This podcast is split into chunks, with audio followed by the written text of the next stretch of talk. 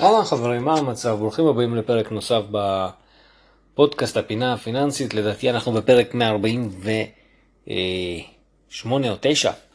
אה, וזה מגניב כי אנחנו מתקדמים כל הזמן בעשייה, כל הזמן לומדים.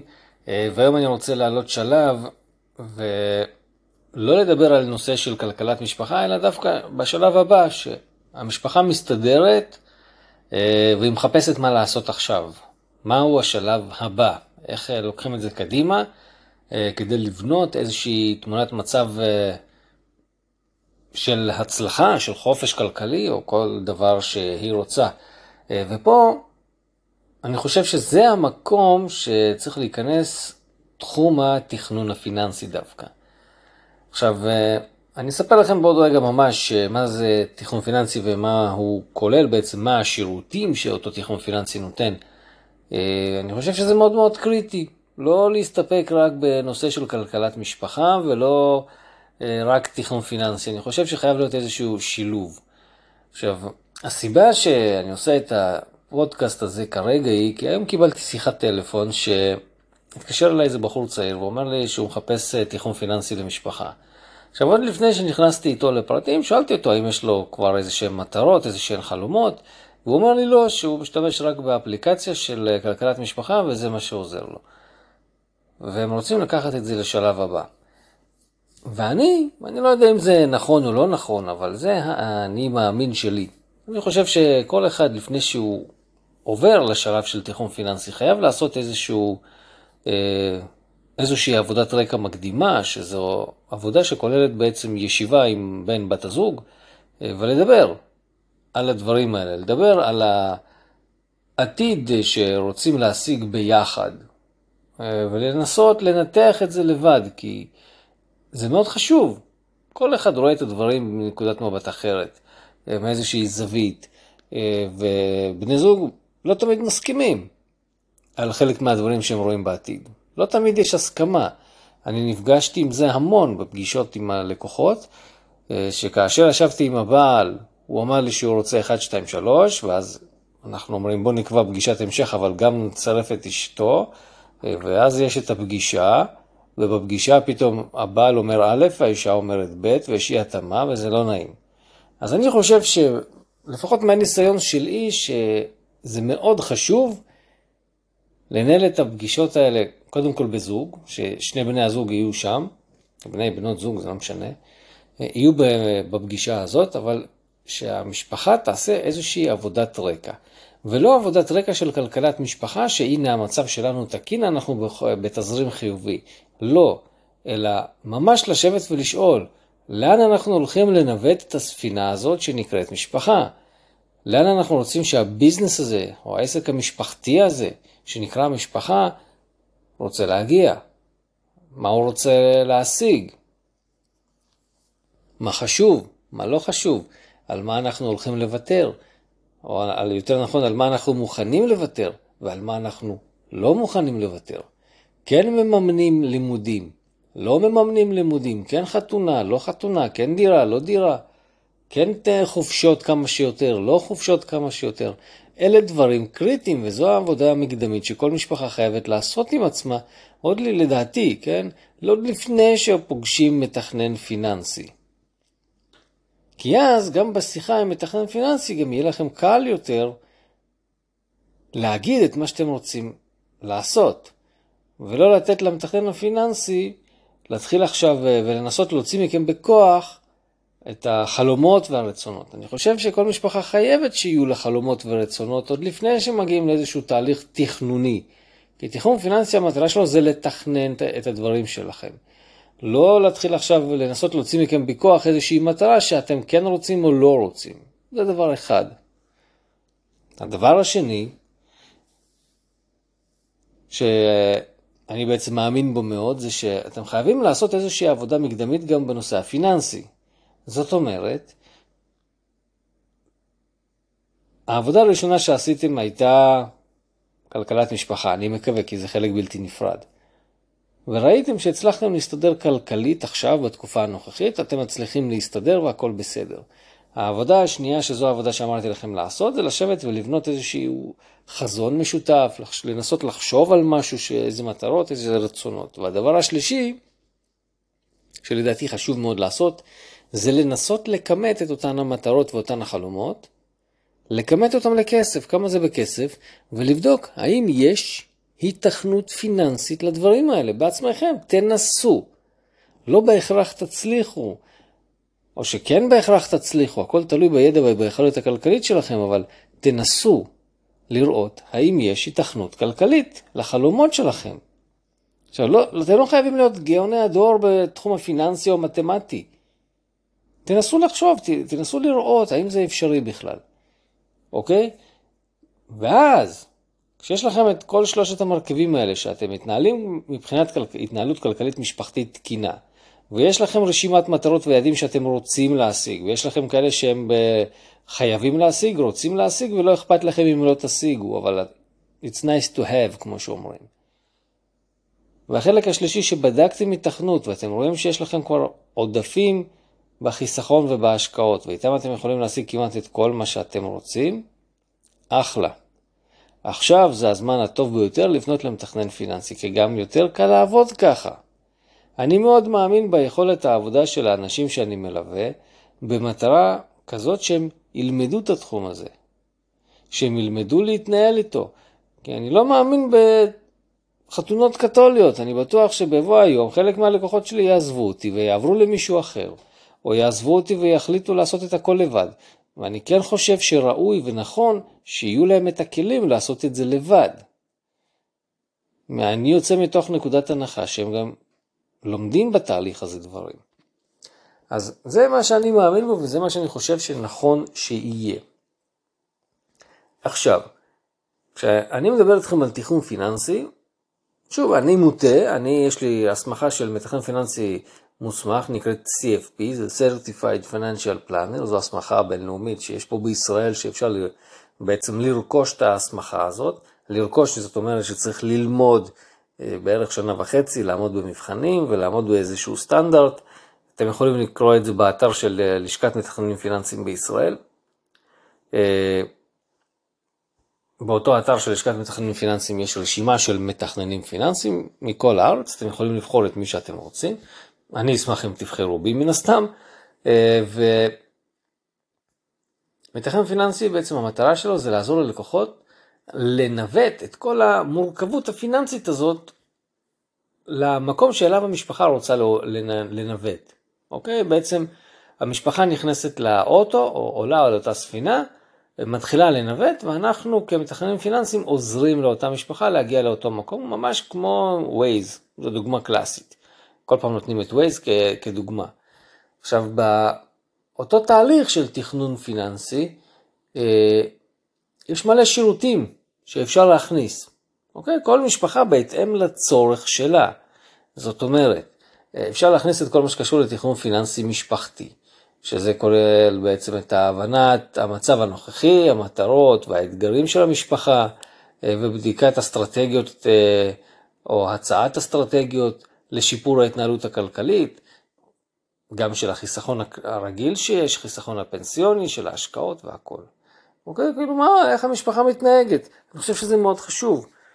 דרך אגב, כשאני עושה תכנון פיננסי, אני תמיד נוגע בכלכלת משפחה, כי אני רוצה לוודא שבעצם היסודות עליהם אנחנו בונים את כל התיק של התכנון הפיננסי, את כל התכנון, אנחנו בונים אותה על יסודות חזקים של כלכלת משפחה, שלא יהיה לנו מצב שאנחנו מייעדים סכום כספי מאוד גבוה לאיזושהי מטרה, ופתאום באמצע הדרך הבן אדם מחליט לעשות איזשהו שינוי אה, ולקנות אוטו אחר או לקנות דירה סתם כי בא לו. וזה דופק את כל התוכנית הזו. אני מאוד מקפיד על כלכלת משפחה בתחילת הדרך.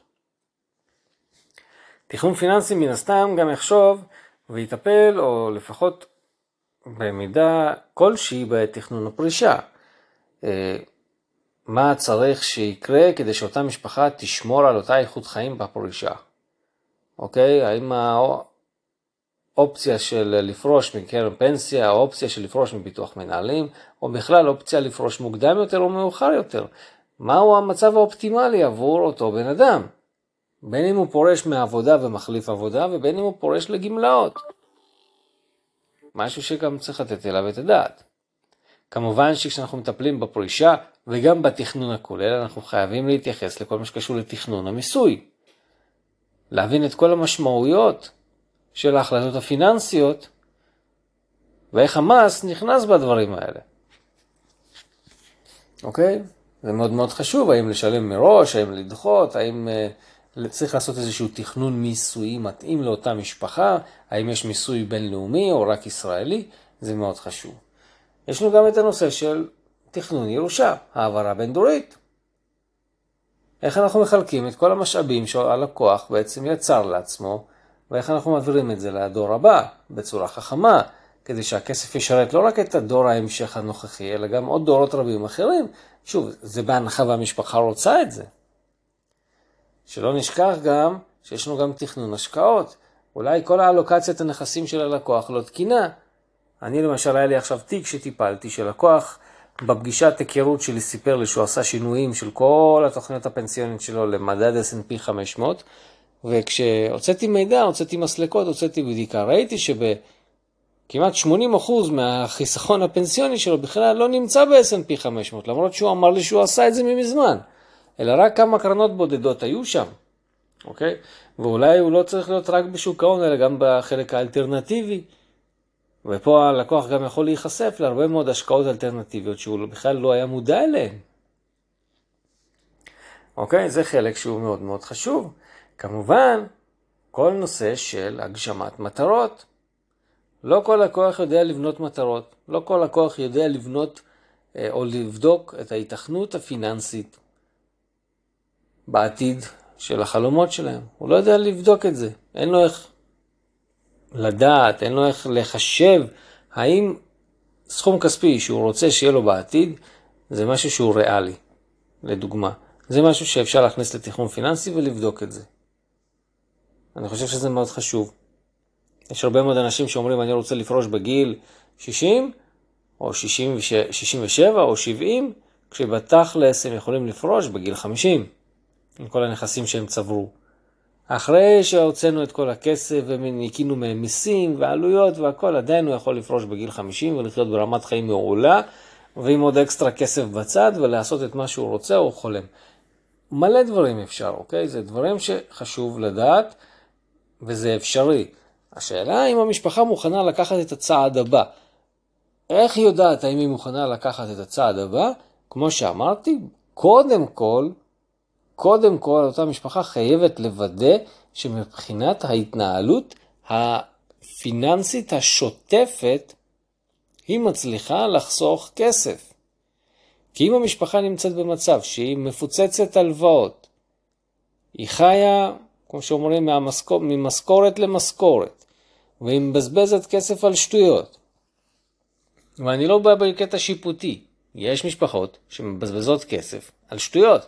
אתם רואים את אותה משפחה כל היום באילת, כל יום בטיול כזה או אחר, כל יום בספא ו- ומסעדות וזה, ובסוף אתם רואים אותה, אותה משפחה באה לכלכלת משפחה. חבר'ה, זה לא עובד, זה לא עובד. אי אפשר להגיע מזה לתכנון פיננסי, לתכנן כלכלית את העתיד שלכם. קודם כל צריך לעשות סדר בהוצאות הכנסות. זה משהו שהוא חינוכי יותר, זה משהו שהוא לוקח זמן, זה הטמעת הרגלים חדשים. כן, הרגלים לא נעימים, זה הרגלים שאומרים לכם אתם לא תטוסו לאילת יותר, אולי בכמה שנים הקרובות. אבל פה צריך לבחור, האם אנחנו רוצים ליהנות כל יום ולבכות כל יום, או שאנחנו רוצים לבכות איזה שנה, שנתיים, ואז ליהנות כל חיינו. כי בסוף כל ההנאות האלה שנהנים ונהנים ומבזבזים הכל טוב ויפה, אבל בסוף הגרזן תבוא לצוואר. הבנקים בסוף יסגרו את הברז. הכסף בסוף ייגמר. זה כדור שלג שרק הוא גדל וגדל ולא נגמר. לכן צריך קודם כל לטפל בהתנהלות הכלכלית של המשפחה באופן שוטף. ברגע שהמשפחה נמצאת באופן שוטף, בפלוס, ומצליחה לחסוך כסף, כבר הגיע הזמן לעשות תכנון פיננסי. ועדיין לא כל משפחה יכולה להתקבל לתהליך של תכנון פיננסי. לא כי יש איזושהי סלקציה, שחור, לבן, אה, אני לא יודע מה, ימין, שמאל, זה, זה לא הקטע. תכנון פיננסי אפשר לבצע כשיש למשפחה כסף, לעבוד איתו. כי אם אתה אומר לי, אני רוצה להגשים חלומות ומטרות, אוקיי, כל החלומות ומטרות, אפשר לכמת אותם ולספור אותם, כמה זה שווה בכסף. חתונה בעוד 20 שנה שאתה רוצה לבזבז 100 אלף שקל? סבבה, 100 אלף שקל. בוא נשים בצד 100 אלף שקל. דירה, מיליון שקל. אוטו, 200 אלף שקל. אני לא יודע מה, יש מלא חלומות, מלא דברים. כל זה עולה כסף. עכשיו, אם למשפחה אין כסף לעבוד איתו, או שהיא רק פתחה קופת גמל להשקעה והיא כבר חושבת שהיא צריכה תכנון פיננסי, חבר'ה, לא יעבוד. תכנון פיננסי לא ייקח את התיק, כי גם יש עלות לתכנון פיננסי. בדרך כלל תכנון פיננסי ממוצע, המחיר שלו זה בין 7 ל-14 אלף שקל. זה המחיר הממוצע, תלוי בהיקף השירותים, אבל זה בין 7 ל-14 אלף. לא חושב שאם יש מישהו שלוקח פחות על תכנון פיננסי, באמת מספק את העבודה. לא יודע, כי זה, זה מלא עבודה, זה באמת ימבה עבודה. אתם יכולים להיכנס אליי לאתר ולמצוא כמה עבודה זה לוקח, כולל שעות. אם אתם רוצים, אני גם מפרסם את זה, שיהיה לכם. יש לי ממש מפרט של מה עושים, כמה זמן זה לוקח, מה המחירים, ממש, זה מלא עבודה. זה שעות של עבודה, תחשבו על זה. זה כל תיק זה שעות על גבי שעות של עבודה. ויש לזה מחיר. עכשיו, לא כל משפחה שהצליחה לחסוך 3,000 שקלים בשנה בקופת גמל להשקעה, עכשיו מוכנה לשלם 10,000 שקלים על תכנון פיננסי. אה, לא קורה. מי כן מוכן לשלם 10,000 שקלים על תכנון פיננסי? מי כן מוכן לשלם 20,000 שקלים על תכנון פיננסי? מישהו שהתועלת שלו היא הרבה יותר גדולה פי כמה וכמה. זאת אומרת, אם מגיעה משפחה עם 5 אה, מיליון שקלים, 10 מיליון שקלים לתכנון פיננסי, ואנחנו בודקים להם את התיק ואת ההתנהלות ומצליחים לחסוך להם כמה עשרות אלפי שקלים בשנה, אני מדבר איתכם על עשרות אלפי שקלים, לפעמים גם ב...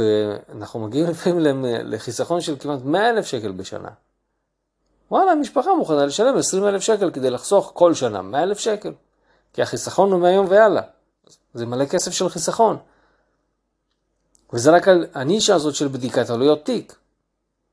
כמה עולה לאותה משפחה לנהל את התיק הפנסיוני ואת הפרטי שלהם, מבחינת ההשקעות, יש דמי ניהול, עלויות וכדומה.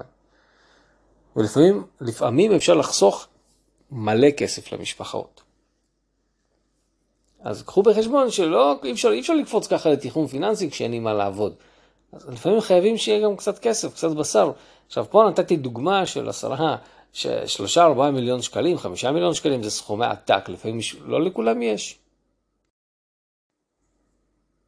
לכן, צריך ממש לבחור לעצמכם אנשים שמתאימים לכם, ולעבוד על הבסיס, להתחיל לחסוך כסף, לחסוך, לחסוך, לחסוך, להשקיע, לחסוך, לחסוך, לחסוך, להשקיע. לאט לאט להגדיל את ההון הפרטי ולחפש מתכנן פיננסי שיעזור לכם למקסם את זה. עכשיו, כשאני פונים אליי אנשים שעדיין אין להם הון עצמי גבוה, אני תמיד אומר להם, אני אעזור לכם, אני כאן, אתם יכולים להתקשר אליי, לדבר איתי, תעקבו אחרי ערוץ היוטיוב, אחרי הפודקאסט, יש מלא מידע, מלא תוכן. אני אעזור לכם להגיע לרמה שאתם כבר צריכים את השירות שלי, כי אחרת זה סתם, אנחנו טוחנים מים. טוחנים מים. אם אין לאנשים סכומי כסף שאפשר לעבוד איתם, באמת, אין לי איך לעזור. ואני מאוד רוצה לעזור. הדרך שאני עוזר בה זה, יש קורס דיגיטלי שאפשר לקחת, ויש שם את הכלים של איך לבנות חזון, מטרות, יעדים, איך לבנות איזושהי תוכנית התחלתית. יש את הספר, שגם עוזר לעשות איזשהו תיחום פיננסי, ויש שם שלבים מטורפים שרוב האנשים לא חושבים עליהם בכלל כשהם בונים את התוכנית שלהם. באמת, יש מלא דברים פרקטיים. וצריך לקחת את זה בחשבון. זהו. אני מסכם את זה. חבר'ה, המעבר בין תכנון כלכלת משפחה לתכנון פיננסי זה מעבר שהוא מעבר מבורך. יש לזה תנאים, בתיחום פיננסי אפשר להציע הרבה מאוד שירותים, הכל תלוי בצורך של משפחה ספציפית. בדרך כלל לתכנון פיננסי יש רף כניסה מינימלי, שהוא בדרך כלל מתחיל החל מ-2 מיליון וצפונה, 2 מיליון שקלים שאפשר לעבוד איתם, וצפונה. אה, ויש לזה עלות גם אה, כוללת של לדעתי ממוצע נע בין 7,000 ל-14,000 שקלים, זה המחיר הממוצע שרץ היום בשוק לתכנון פיננסי מקיף. יש כאלה שמן הסתם לוקחים פחות, יש כאלה שמן הסתם לוקחים יותר. בסוף לדעתי האישית, אתם צריכים להתחבר בכימיה לאותו איש מקצוע, לדבר איתו, להיפגש איתו איזה פעם אחת או שניים, גם אם הפגישה הזאת עולה כסף, אני חושב שזה שווה. אתם מוצאים פעם אחת 400-500 שקלים על פגישה, ואתם רואים האם יש ביניכם כימיה עם אותו איש מקצוע. לדעתי זה הדבר החשוב ביותר בכל התהליך.